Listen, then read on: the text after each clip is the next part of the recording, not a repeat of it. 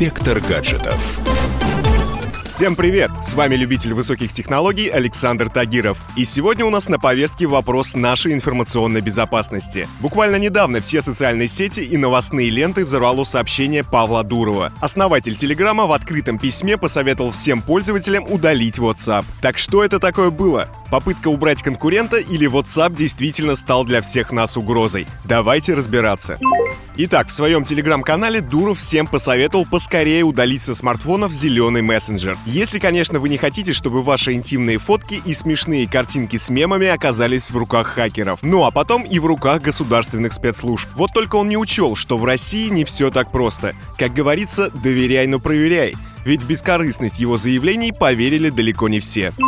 Примечательно, что Дуров и раньше не раз говорил о том, что использование WhatsApp чревато утечкой личных данных, а теперь он подкрепил свое мнение рассказом о недавно выявленной уязвимости. Напомню, совсем недавно в результате крупной утечки хакеры получили доступ к данным высокопоставленных чиновников из 20 стран. И Дуров здесь убежден, что речь не идет о случайном сбое из-за внутренней ошибки мессенджера.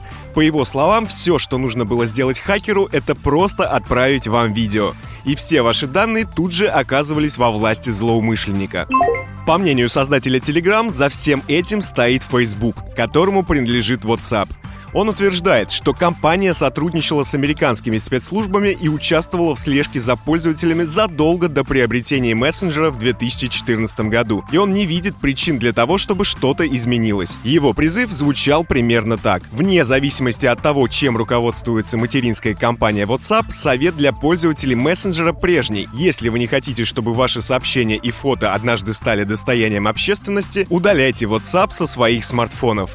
Для России совет Дурова очень актуален. Ведь если взглянуть на карту самых популярных в стране мессенджеров, то сразу станет видно, что подавляющее большинство наших граждан живет в зоне WhatsApp. Телеграммом пользуются в основном на северо-западе России. Пользователи восприняли призыв Дурова по-разному. Кто-то согласен с основателем Телеграма, а кто-то пользуется WhatsApp много лет и никаких проблем не видит.